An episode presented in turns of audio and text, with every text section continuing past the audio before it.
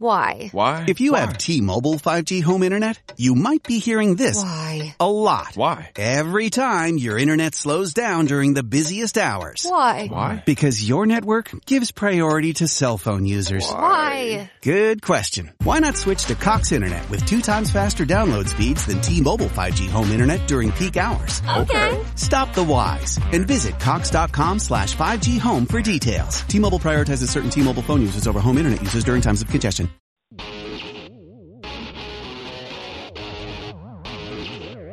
is SNY.TV's The Juice on the Cuse podcast, covering Syracuse basketball, lacrosse, and football.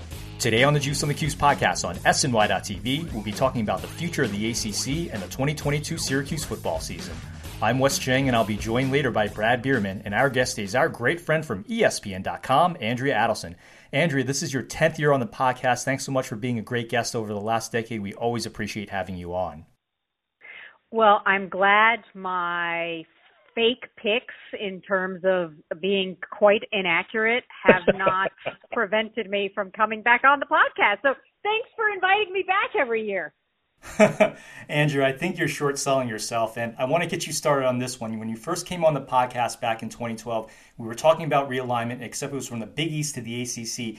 10 years later, we're still talking about realignment, but this time it's UCLA and USC going to the Big Ten. I never thought it would happen, but what did you think when you first saw the news?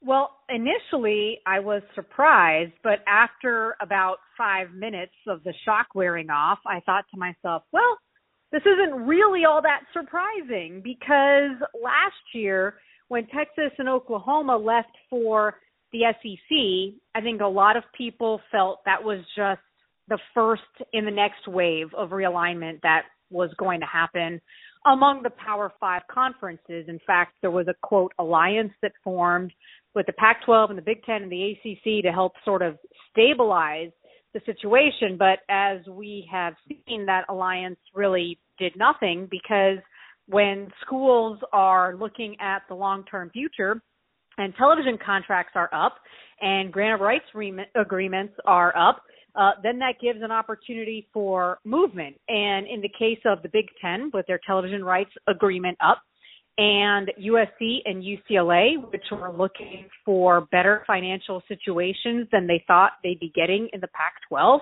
Well, it all makes sense on paper, right? Because this is where we are in collegiate athletics right now. The financial falls what is taking precedence over whatever rivalries or geography or commonalities that might have kept conferences together. So this is just the next, and I am sure at some point be another next, because if the history of collegiate athletics has told us anything, it's that change is inevitable. We should expect change. And so I don't think anybody is stopping here uh, with 16 in the SEC and 16 at the Big Ten. I think eventually there is going to be a consolidation among those conferences, and we will see where it all ends up. So I wanted to get your take on how this affects Syracuse and the ACC. The grant of rights in the ACC may preserve the ACC for a bit, but what do you see happening in the short term and in the long term? Well, that's the biggest question facing the ACC right now. You mentioned the grant of rights. I mentioned the grant of rights. For those who are not completely aware of what the grant of rights are, essentially that is what schools have agreed to in terms of all their media rights being owned by the ACC. And that goes for money and that goes for what appears on television, right? So if a school wanted to leave the ACC, they would be leaving behind their television revenue and they would not be able to have their home games and select non-conference games in all sports air on television throughout the remainder of the grant rights, which in the case of the ACC runs through 2036. That's 14 more years. So you can see why in the short term, really there's nothing that can be done for teams that may want to explore a move elsewhere. It would be cost prohibitive to do that, but also their incoming conference would not be able to broadcast all of their games. And what conference would want to do that? So that is what's keeping the ACC together for the short term. But in the long term, that doesn't necessarily mean everybody is going to want to hold hands and sing kumbaya together, right? The ACC being locked in for this length of time is unique. The other conferences didn't have television contracts that lasted 14 years, which is why you've seen the movement from schools leaving the Big 12 to the SEC. Their television contract was coming up. The Pac 12 contract was coming up. And obviously, the Big 10 contract is coming up. It makes it easier for movement. The ACC, however, is in a different situation where it makes it difficult, if not impossible, to move. Now, having said all of that, there are some schools that have started to have their legal teams look into the grant of rights to see if there's any possible way to not only challenge these in a court of law, but win a court case to be able to break these contracts to get moving. Nobody has done that yet. I don't think anybody is going to be doing that anytime soon because nobody has found a legal argument that would give them a winning argument in court. So, what does that mean for the short term in the ACC? It means they have to win, A, the conference has to prove themselves. They have to make themselves more attractive to their television partner, ESPN, for there to be any hope of opening that television contract up and producing more financials that can go toward teams in ACC. Uh, but there also might be creative ways of doing things. I don't know if expansion right now is on the table for the ACC because if you add schools, that means you got to add a ton of money into the pot that you're still dividing it up so schools aren't losing money. Uh, there might be partnerships that could potentially form. I know Jim Phillips wants to hire a chief revenue officer as they look at what that financial gap is between the ACC and where the Big Ten is going to be and where the SEC is right now. But long term, the grant of rights doesn't really guarantee that all these schools are going to stay together once they start getting toward the end of this contract. And I think that's where the potential problem is for the ACC moving forward. Andrea, you alluded to this in the first part of the podcast, but there's got to be some sort of end game with realignment. What do you think that looks like? I'm not sure. And anybody who thinks they know the answer is probably bluffing at this point because even the commissioners and the administrators that I talk to on a regular basis can only provide a best guess on what they think this is all going to look like in the end. I know there are some folks who think that we may be ending up more toward a NFL type model where you have the Big Ten and the SEC and and maybe another conference, perhaps it's a ACC um, that are left standing among the power conferences, and the other two, the Pac-12 and the, and their schools divided up among those three. Maybe it's just the Big Ten and the SEC left standing and uh, rating the other three Power Five conferences. Maybe there's finally a breakaway between the power schools and the power conferences that can afford to spend a lot of money on football. A division of the quote haves and the quote have nots that we've been talking about now for, I don't know, decades. Uh, the separation that we have seen from schools that are willing to be all in on football and others who are trying to um, stick forward with their athletic department mission and their university's mission um, to have a nice balance between athletics and student athletes uh, producing and thriving in a classroom. Uh, so I'm not really sure whether it's going to end up looking like two super conferences between the Big Ten and the SEC if there's room for the ACC at the table, uh, because there's so many unknowns about what these financials are going to look like over the next decade when it comes to television, television partners, streaming services. I just don't know how that's all going to shake out, but I do know that realignment is not going to just end right here. And having said that, it doesn't mean you have an answer on what it's all going to look like in the end. I just think that there's going to be further movement because you have commissioners who have hinted as much, uh, starting with Kevin Warren in the Big Ten, um, about where they think this is headed. Andrea, we still got a football season that's kicking off later this month, so let's talk about the product on the field. Do you see an ACC team in the college football playoff this year? Ooh, I have uh, gone back and forth on this because I definitely picked Clemson to win the ACC, but it is the least sure I have ever been when typing in Clemson on the line to submit my preseason ACC ballot. I really felt as if Clemson kind of opened the door to provide hope for other schools in the conference that that it's not just Clemson and everybody else that there are teams that could potentially win the ACC again um, and leave Clemson for a second year in a row outside the ACC championship game. But when I look at Clemson on paper, and of course these are all guesses at this point, um, they have the most talented and deepest roster in the conference, and that is with major question marks at quarterback and on the offensive line and at receiver because the strength of that defense looks like it is going to be able to carry Clemson once again. But I'm unsure whether the strength of that defense carrying Clemson means they're going to make it into the college football playoff again. I am leaning no on that right now. I don't think this is a team that's going to go undefeated this season, but I do think this is a team that is better than the others in the ACC, that is the most talented, and that has most of its key ACC games at home, which is why I picked them to win the conference. But I just don't see a playoff appearance for any team in the ACC this year. And Andrea, we'll get you out of here on this one. I've asked you the same question every year for the past decade. I'll ask you again this year. How do you see Syracuse doing this fall?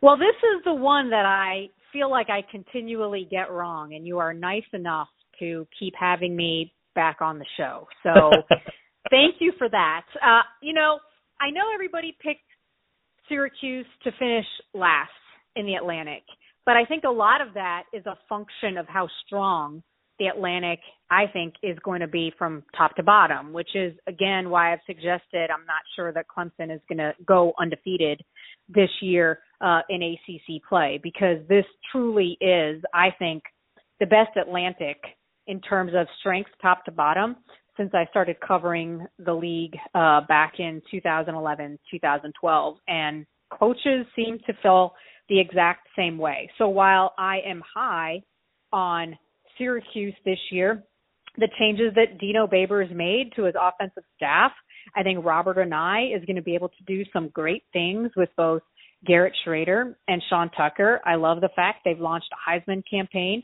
uh, for Sean Tucker. As Dino Babers said to me and my colleague David Hale at, at Media Day, the fact that they've got someone like Garrett Shrader plus Sean Tucker, Neener Neener, we have him and you don't, um, makes him feel really good and confident about what they have the potential to do on offense. And we saw the strides the defense has made under. So, in my opinion, this is a more complete team than what we have seen in both 2020 and 2021. So I think Syracuse has the potential to win six games this year and to make a bowl game but it is going to be very difficult to get there because of what the rest of the Atlantic looks like. I am projecting Louisville and Florida State and Boston College to be better than they were a year ago. And even if Wake Forest takes a slight step back, that's still going to be a bowl team that has the capability of winning 8 to 10 games, right? And Clemson's going to be really strong. NC State should be really strong. I think I just named everybody in the division. So where does that leave Syracuse? I'm I am going to say six and six bowl team. Andrea, thanks so much for coming back on the program. Again, Andrea Adelson from ESPN.com. Andrea, thanks for being such an amazing guest over the past 10 years. We always love having you on. Enjoy the college football season. We'll speak with you soon. Well, once again, thanks for having me for all these 10 years. I'm going to go uh, uh, pop some champagne in my kitchen right now. Always great having Andrea on the program and hope she enjoys that bottle of champagne. And I'm now joined over the phone by the Juice Online editor in chief and my very good friend, Brad Bierman. Brad, how are you today? I am doing well, Wes. Thank you. Brad, the preseason polls and all conference teams are out. Syracuse was picked to finish last in the ACC in the Atlantic and only had one first team selection, and that's Sean Tucker. What did you think when you saw the preseason ACC teams come out? There was certainly no surprise when the media poll was released by the ACC last week, Wes. I, I thought it was a very slim chance that Syracuse would not be the uh, seventh and last place team picked by the media in the preseason poll. And you, you certainly can't blame the media for that. Uh, Syracuse just simply hasn't won enough games in the last three years. They haven't uh, proven themselves in the ACC except for 2018 uh, under Dino Babers and a little bit in the first season making a bowl game in 2013 with Scott Shafer. But there's really no reason to expect that the media from around the conference and in all the states in which there are ACC teams, North and South, would vote for Syracuse any higher than last place in the division. And wow, Wes, I'll tell you, the Atlantic Division this year is really stacked. That is a very tough division. I mean, just start right off with you know perennial contender Clemson. You know they're going to rebound under Dino Swinney, Dabo Swinney, excuse me, and you know they're going to be right in contention uh, for winning the division this year after missing out last year to Wake Forest. And then the team that everybody's looking at is, is NC State. What a great defense they have coming back, and you know, right there to be in contention to win the Atlantic Division and to play for an ACC title. Then the team Syracuse has to open up with in Week One in the Dome, Louisville. I think a really underrated team. I think Louisville right now would be my you know third team in the Atlantic Division going into the season. And then you have Florida State. I mean, all that talent. Uh, I, I think they're going to get it together this year, and that talent's going to come through. And Florida State's going to be right there uh, to certainly finish above 500 and compete for a bowl game. Wake Forest has its quarterback and, and a great coach and Dave Clawson back, and they're certainly not going to be a slouch. And then that leaves Syracuse and Boston College probably right at the bottom of this very tough division. And for Syracuse, they have to go on the road and face BC in the final game of the season. And when you look at the uh, preseason all conference picks, really disappointed that Sean Tucker was the only Syracuse selection. And I say that, Wes, because, you know, we've talked about this often. 70% of the ACC media is from either uh, North Carolina or Virginia. There's just not a huge distribution of media members around all the states in which there are ACC teams. And I really think that tends to shake out each year when these preseason picks and preseason all conference selections are announced. Syracuse's defense at the linebacker spot and in the secondary is, is top notch. And Mikel Jones is certainly a player that, you know, should have gotten much more recognition uh, by the media to be an all preseason selection. But what are you going to do? Uh, that that's the way it turns out. But the other thing I noticed about that is this: when when you look at uh, the offense, all but four players are from the Atlantic Division on the preseason All Conference team, and defensively, all but three are from Atlantic Division teams. So that just goes again to my point. The Atlantic Division is going to be a dogfight the entire season. Brad, Syracuse football practice begins on Wednesday, August 3rd. What should we be looking for as the season begins? Well, here it is. Really excited. Preseason practice is about to begin the first of 21 practices uh, starting on Wednesday, going right through uh, August 28th. And then the next day, August 29th, is the first day of classes, and that begins game week for Louisville. The team will have five off days around those 21 practices. So, what I'm looking for, of course, in, in, in the bulk of the time here is getting everything lined up. I mean, getting everything offensively now with Robert Anae, the offensive coordinator, Jason Beck is the quarterbacks coach, uh, getting the wide receivers going, getting the offensive line in sync, and then letting it air out with uh, Garrett Shrader at quarterback, and of course Sean Tucker running the ball, and then Tony White's defense getting it all finely tuned, and really, of course, all eyes on the defensive front to make sure that there's enough combination of you know the few experienced players that are coming back, and this is really key to develop the young players there so they can have a, a large enough rotation to get different players in there fresh uh, going against you know quarterbacks for the opposition. And of course, we know that the Atlantic Division has top-notch quarterbacks this year, and Syracuse is also playing a pretty good quarterback in one of its crossover games against Virginia. So what's really going to be important is getting a, a quick jump on the season, Wes, in, in, in these practices and really being ready to come out uh, on fire in the first game against Louisville. Four of the six games, to be excuse me, five of the six games in the first half of the season are in the Carrier Dome. Syracuse has to win games at home because they simply have not been able to win games on the road. Dino Babers teams are 5 and 20 on the road and it's going to be really important and also you know to be playing we've talked about it before the entire 12 game schedule and injuries are going to happen so developing quality players on the second and third team that may be forced into action that's what's going to be key here in preseason practice is really developing that depth and again the second half of the season four of the six games are away and when you look at the road games this year at Clemson, Syracuse has never won there. At Pittsburgh, this stat really shocked me, Wes. Syracuse has not won at Pittsburgh since 2001. They're 3 and 17 against the Panthers in the last 20 games. To me, that's just incredible. Syracuse has won at Wake Forest, where they have a road game this year, and they also have one at BC, where, as I mentioned previously, they'll finish up the season. So the key in the preseason practice is really developing depth and really developing great conditioning to take it through the entire 12 game stretch because it's more than likely that a bowl game is going to be on the line in the November games. And Brad, we're right at the end of our show. Your closing thoughts. Well, I have a question for you, Wes. What does Sean Tucker have in common with Tom Brady, LeBron James, and Hulk Hogan? Uh, you stumped me, Brad. Well, they all share officially licensed merchandise with the 500 level website. And really great to see for Sean Tucker that he's going to have an opportunity with the new uh, name, image, and likeness rules in place that he's going to be able to sell pleased with my performance gear. And I really love that term. I really love how uh, Syracuse has gotten behind Sean Tucker with his uh, phrase here and, and boosting his chances for the Heisman Trophy. And he's really got some great merchandise on that site. Uh, pleased with my performance merchandise. So I hope Syracuse fans will recognize that, be supportive of the marquee name on the football program this year, and really hats off to Sean Tucker for his efforts in taking advantage of the opportunities that are now presented to student athletes playing college football.